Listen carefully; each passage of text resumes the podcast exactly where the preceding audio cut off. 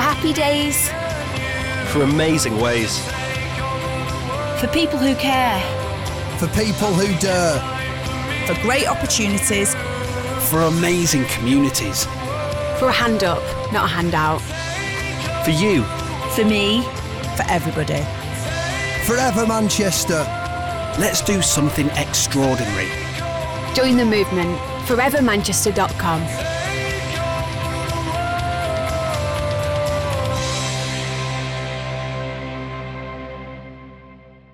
With me now is an actress by the name of Julie Hesmondhalgh. And Julie, good pronunciation, so well done. Was that good? That is very good. Have people had a problem with that? In the past? Yeah, always. Yeah. Why do you think that is? I don't know. It's a really, really common name in like Lancashire, East Lancs, where I'm from. Right. But people always think it's exotic and like I don't know, Scandinavian or something, and like add something to it that doesn't need to be added. You just say the GH as if it's an SH. That's all you do. Well, it's interesting because I was chatting to my boss about, and he said, I bet it's Lancastrian heritage. It is. It is. And I think it's got a tinge of German. No, that's what everyone thinks, but no, it's pure Lancastrian. In fact, I mean, we've treated ourselves as a family to DNA tests for Christmas. Like, you know, you have these ancestry sets where you can find out exactly where you're from your DNA. So we're dead. I mean, I know we don't all need to do it. My kids probably don't need to do it, but they were very determined to do it as well. So yeah, so I'm quite fascinated, but I've got a feeling that I might be.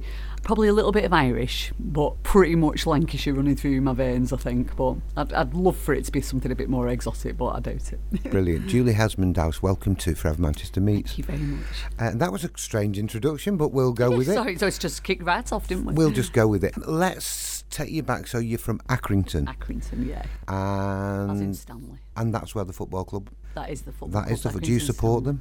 I certainly do, yeah. They're doing very well at the moment. Yeah, they're doing brilliantly, yeah. Very good. Do you go and watch them? No, I don't. Because I don't live in Ackie anymore. I live at other sides. Are you a sports... Not massively. I grew up, my family are Rovers fans, my husband's a City fan. My dad were very much into sort of Lancashire League cricket, so I spent a lot of my childhood like knocking around behind like banks of chairs at scratty cricket ground, not scratty, beautifully kept cricket grounds around East Lancashire. And there's actually a memorial bench for him at his favourite one, which is Church and Oswestwhistle cricket ground. Brilliant. So yeah, because that was his place to go, beautiful scenery there. And I did notice that you only really started taking any interest in acting/drama seriously when you were about 18. So let's take you back pre that. Well, yeah, no, I mean, I did love doing it. I mean, I was very, very lucky. I went to state schools in Accrington. I went to Heimber Park and Moorhead High School, and at both those schools I had teachers who were into drama and who encouraged me, because it weren't in my family at all. I think on some side of my dad's family there's a bit of music hall, but not that I ever knew of or had access to. So it was just one of those things where, like with many people, you've got a great teacher who just sees something in a pupil and who just encourages it. And I mean, how many people's stories have started with that? You know, there's so many amazing teachers have started people off on journeys. And then I went to Accrington and Rosendale College, which is an FE college, and had a really inspirational teacher there who used to be an actor, and who basically just taught us all that it was for us, that it was for the likes of us, and that if we wanted to do it, we should go for it and audition for drama schools, which we all did. Loads of us got in. So at my really fancy pants, like London Drama School, which I went to when I was 18, there were 5 of us from Accrington there at the same time. Really? Which is pretty disproportionate. Well, yeah, but it's a great result for Accrington. Amazing. And that was just at my drama school. There were ones at all different top drama schools all over the country. So it's, you know, and it's down to this one man, not just teaching us brilliantly, but also teaching us that it was a possibility for us, that it's something that we could follow our dreams, really. That it was a dream that could be reached. Yeah, and also, you know, bless Lancashire County Council, I had to go to Preston and do my audition speeches for somebody in an office at Town Hall there, and they gave me a full grant and a full maintenance grant, and so I was able to go. You know, those were the good old days of full grants to go to drama school, because it didn't, you know, it wasn't a university, so you didn't get it funded naturally. So I was really, really lucky. I was kind of state-sponsored, really. What primary school did you go to? Heimber Park Primary School. I was there only a few weeks ago, actually. I revisited, they've got a little forest school that's just opened there, so I went back and opened that for a minute. It's just lovely to Have you got loads of memories of that? Oh, yeah, loads of memories of it. What's your standout memory from primary school? Probably doing Nativity, actually. Really? Yeah. I remember being cast as Little Red Riding Hood in the Nativity, which I knew was wrong even then, and being really, really cross about it, and standing like Mimo into me, poor mum who were in audience, just going like, what am I doing? What am I doing? Why am I in the Nativity? I shouldn't be here. Yeah, well, honestly, what am I doing here? But yeah, lovely, lovely teachers there.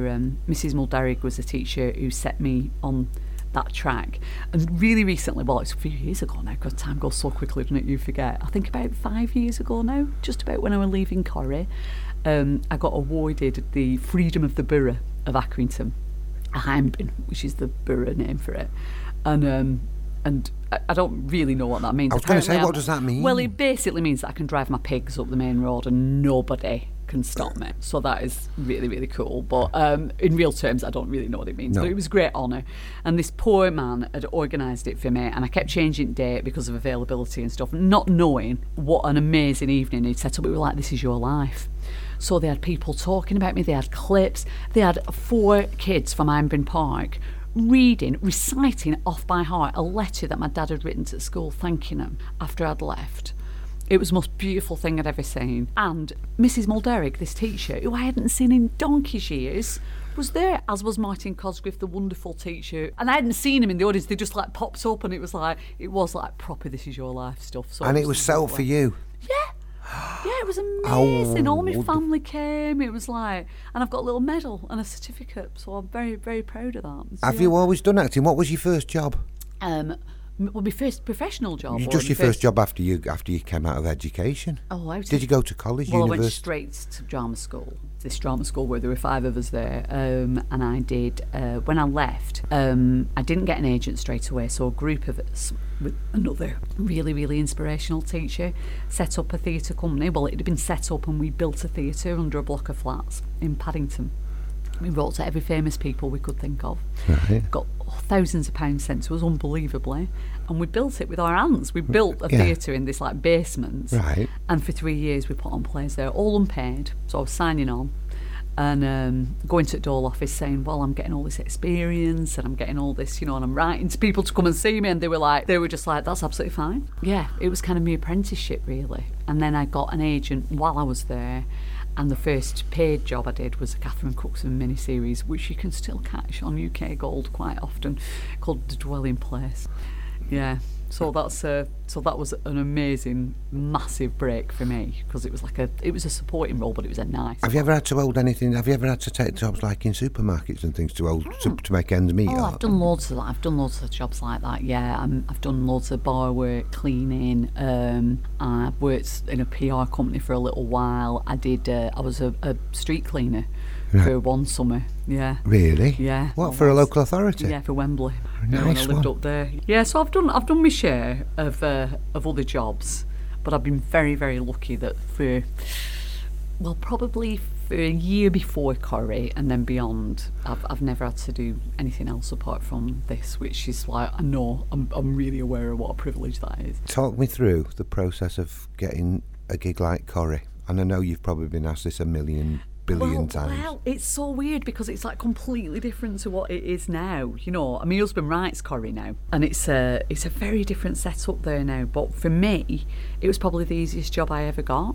Really? So I'd go for week-long auditions for like little touring, TIE shows in schools, and for Corrie they just called me in. Paid for my train fare to get up from London to go for it, which is like another thing of the past.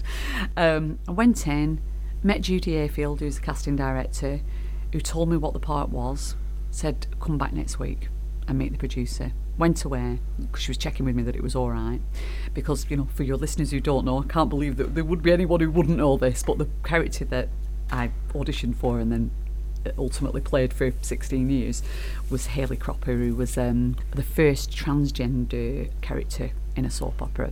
In the world, probably. In the world, probably. I might not have been in the world. Brazil might have got there. I'm not quite sure about that, but definitely in this country. Yeah, Brazil. Yeah, maybe. You've got to watch Brazil. I don't know. I'm just like guessing that might have been the case before anyone writes in. So I went and met the producer and read a few lines, and I left thinking, well, he didn't seem very bothered. And then by the time I got back to my digs in London, I didn't have a mobile phone then. It was like 1997. I didn't have a pager or anything. I got back to my house in London that I shared with my mate Joe, who'd also been from Accrington and also Lambda with me. And he opened the door with a bottle of cheap fizz and went, "You've got the job. They've rung up while you were on your way." Corrie. Yeah. So that's like number one in the charts, isn't it? Yeah. Well, especially if you're from Accrington, if you're from up here. So that was it. That was the beginning of this amazing... And it was only supposed to be a short-term job. Yeah. Not never in my head, but they extended it and extended it, and then after 15 years, I just decided to call it a day because. Why? Well, do you know? I never ever thought I'd leave. I never planned to. And a lot of people were very annoyed at me because I'd said to them when they'd first come into the show, I will be here forever. I'll be here on the 100th anniversary because I was there for the 40th and the 50th. I'll be here for the 100th. They'll carry me out of here in a box. I was really happy there. But while I was there in my final stretch of time there, I'd been coasting for a bit, just bobbing in and out. You can do that with Corie. What people remember is the big splash of the first storyline when I went into it and the big splash when I left, because of the assisted suicide storyline and the pancreatic cancer. But in between, there's many, many years of me just pottering around, just sewing knickers, Yeah, sat in the factory, picking knickers, as we all do, because we can't actually use the machines. And so I took some time off to do a play. So I had got involved with the Sophie Lancaster Foundation, which I don't know whether your listeners know much about, but Sophie Lancaster was a young woman who was attacked in a park in Bakeup near to where I grew up with her boyfriend by a group of young teenagers because of the way she was dressed. She was a goth, her and her boyfriend, and... Mm-hmm. Rob survived, but Sophie subsequently died from her injuries, and her mum, Sylvia Lancaster, set up an incredible organisation in her memory called the Sophie Lancaster Foundation, which is about educating people about alternative cultures, but also about changing the hate crime legislation to include alternative cultures like punk and goth, because you'd be amazed at how many people are attacked in the street violently just because of the way they look. So I'd got already a little bit involved with them, and then a radio play came out that interspersed interviews with Sylvia with pieces of poetry by the poet Simon Armitage, read by an actor pretending to be Sophie. It was beautiful, and they decided to do it on stage at the Royal Exchange in the studio, and Sylvia wanted me to play her, which was a massive honour. And if it hadn't been that, I don't think I would have taken time off work, because my kids were like in young teens and not even actually, and if I were taking any time off, it would be to spend with them. So it was only because Sylvia had wanted me to play her, and what a massive honour that were, that I decided to do that. So I took this time off, did the play at the Royal Exchange. It was an incredible experience. The effect it had on the audiences and the way that people responded to it. It really was an incredible experience, and I think it was during that I started to think, this is something that I want to do more of, doing other things, telling other stories, being part of other projects. So I sat with it for a long time. I didn't rush into anything. I talked to everybody I knew and loved about it and really thought about it. And then in the new year, I'd pretty much decided. So did they know, your friends and your family and people that you shared that with, did they know that you were fishing for change, or were you just like gauging what they thought? I was gauging what they thought, and I really honestly thought that they tried to talk me out of it. I thought that pretty much everybody would be like, "Oh, Jude, you're in your 40s. That's not a good time to be an actress in this world. Everyone knows that. And you've got a safe gig. You've got a safe gig that you love, that you're really happy at. You've always said that you'll be there forever. You're 20 minutes from home. I live out in countryside in like near Glossop, and I can get on train every morning, go to work, come on. Brilliant, all that." And I thought that everybody would like throw that at me, and I was ready for that. Do you know what I mean? But Absolutely not at all. Not a single person did that. Everybody went, yeah, you're an actor, go and be an actor.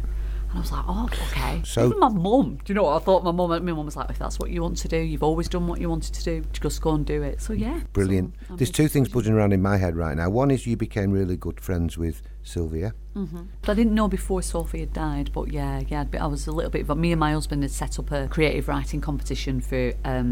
Greater Manchester schools. We'd done that together in Sophie's memory on the theme of difference, and done a big sort of like evening of the finalists and stuff, and so we'd worked very closely with Sylvia for that as well, so yeah. Brilliant. Can I take you to some of the big stories in Coronation Street? We're going to go with the world's first transgender soap character. Well, yeah, we'll say for sake of argument. Yeah. How can I ask this question? Was that something that you were really aware of could be deemed controversial at the time? Yeah, I absolutely knew that it could be controversial. But I was absolutely up for it. I mean, like I said, I was only 27, but I had fire in my belly.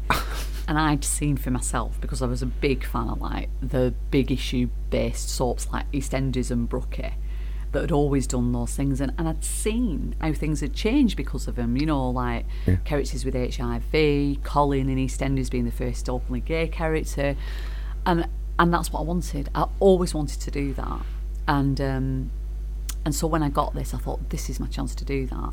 I was slightly out of step with what Corrie wanted, because Corrie wanted it to be a joke storyline, I think, that I was going to be in a line of disastrous dates for Roy, who I ended up marrying.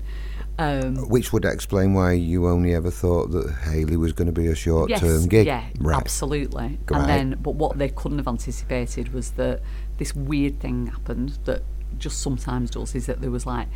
real chemistry between the characters, real chemistry between me and David, who plays Roy, and it just worked, and the public got behind it. So even the transgender pressure groups, who had been very cautious and very apprehensive about it in the first instance, sort of were like, oh no, this is actually good, people are getting behind this relationship.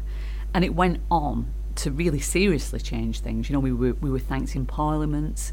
When the Gender Recognition Act came through in 2004, that was just after Roy and Hayley had had their first unofficial wedding, and then it became legal for us to get married, and so we got legally married in the show then. And even at the very end, you know, the storyline is the writers used it beautifully. They gave me a beautiful, long and tragic ending that not only covered the right to die issue and started a real conversation in people's houses about that, which still rages on. It also raised massive awareness about pancreatic cancer, which was a cancer that had very little awareness about it and publicity around, and very little funding, crucially. So as the storyline aired, it happened to coincide with a brilliant woman called Maggie Watts, who'd lost her husband to pancreatic cancer, setting up a petition online to try and get a hearing in Parliament about the lack of funding for that particular kind of cancer. And I got behind that, and we managed to get like a massive like social media drive during the storyline and afterwards, 100,000 signatures. And so we went to Parliament, and Maggie became a friend of mine, and we went to Parliament and presented the case for that. So you know, really it's not to be sniffed at, the massive effect that soaps can have, because what it is, it's properly having people in your house. And that's how you fight prejudice, do you know what I mean? If there's somebody you care about who's in your house 5 times a week, then you can't be prejudiced against them. No. You care about the person, not whatever it is that's attached to them. This is by no means blowing your trumpet for you, okay? But... I'll blow away. You bring these situations to life in everybody's living room via the small screen, and it makes it a talking point, and it makes change, and it makes something happen. And the other thing I've noticed, and forgive me if I'm wrong, but you're obviously delivering these messages to such a degree that it's become acknowledged and noticed, and change has happened as a result of it. And you've also been asked to be, in quite a few instances, patron of charities that are actually directly associated to the character parts that you've played. Does that make sense? Yeah. How do you feel about that? Well, that's all I want, really, do you know what I mean? So to be able to marry the two things, doing a job that I absolutely love, but actually telling stories that are changing things, or at least starting conversations, that's the engine that fuels me, really. You know, it's like that's my passion, and I've just been really, really lucky.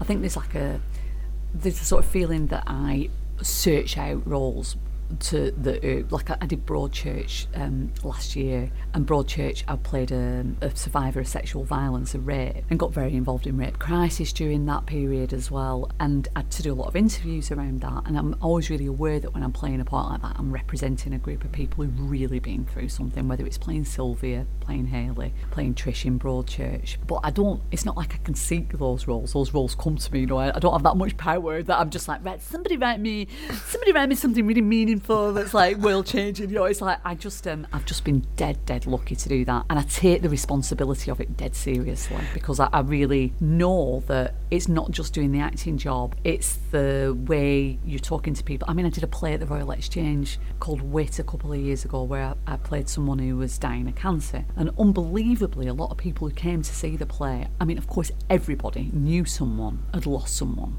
to cancer, but a lot of people had cancer who came to see it, a lot of people were dying of cancer who came to see it, which I found extraordinary considering the subject matter of the play. But I knew that every day when I came off and into the bar, that there would be people really wanting to talk to me about their experiences, and mm-hmm. that is a massive part of the job, you know. And especially with something like Broadchurch, I had to be really sure that I was doing it right. So they had people on set who worked in rape crisis and who worked in sexual assault referral centres, and who were very much there to keep me on the right track, and and with Chris, who created the show as well, you know. I mean, really a lot of it's the writing, you know. It's I'm just the face of that.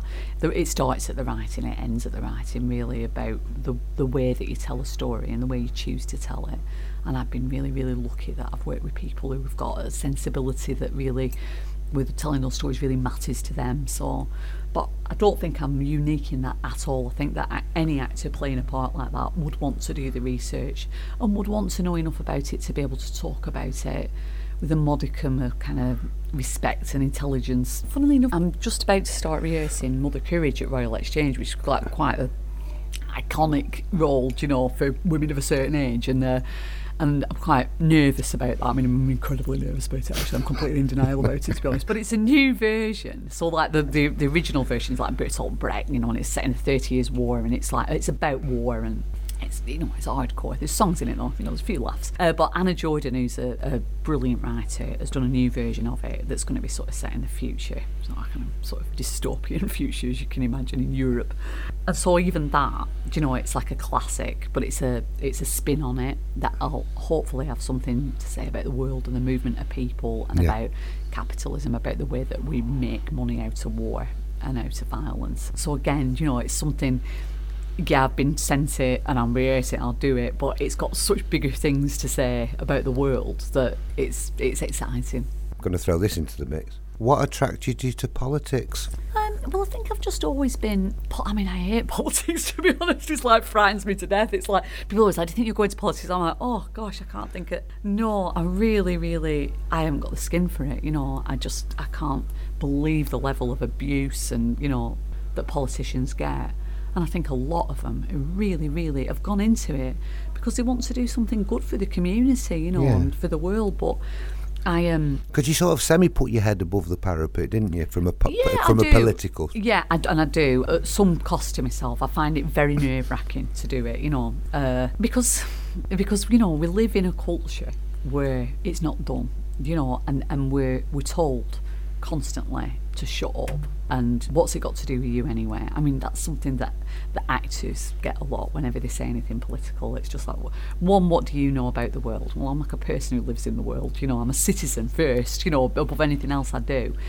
And that if you have a voice, I think that you have a responsibility to use it for people who don't have that voice, you know, and I'm a socialist. I'm an absolute out-and-out, proud, flag-carrying socialist. And by that, really simply, I mean that I believe in a fairer society where we tax rich people and spread it out. That's it, you know. And I grew up with that. I grew up with parents who weren't firebrand politician kinds at all, but were, you know, quietly socialist, and but really, really intrinsically brought us up with a belief that people were the same and that it was wrong to be prejudiced against people. I grew up in the 70s, like East Lancashire, you know, there was a lot of racial division and stuff, and there was no time for that from them, you know. They were very, very clear about that, and about fairness, and about kindness, and about good manners, and that set me. And then my brother, who's 7 years older than me, he was a punk, and so that really, really influenced him and his politics. All that's filtered through to me. I'm a product of all that, and that's just continued, really. And the more I see of the world, I mean, I find it really, really hard now being on Twitter and seeing people that I like and respect, like, insulting each other across the ether, you know, because it's become so divided.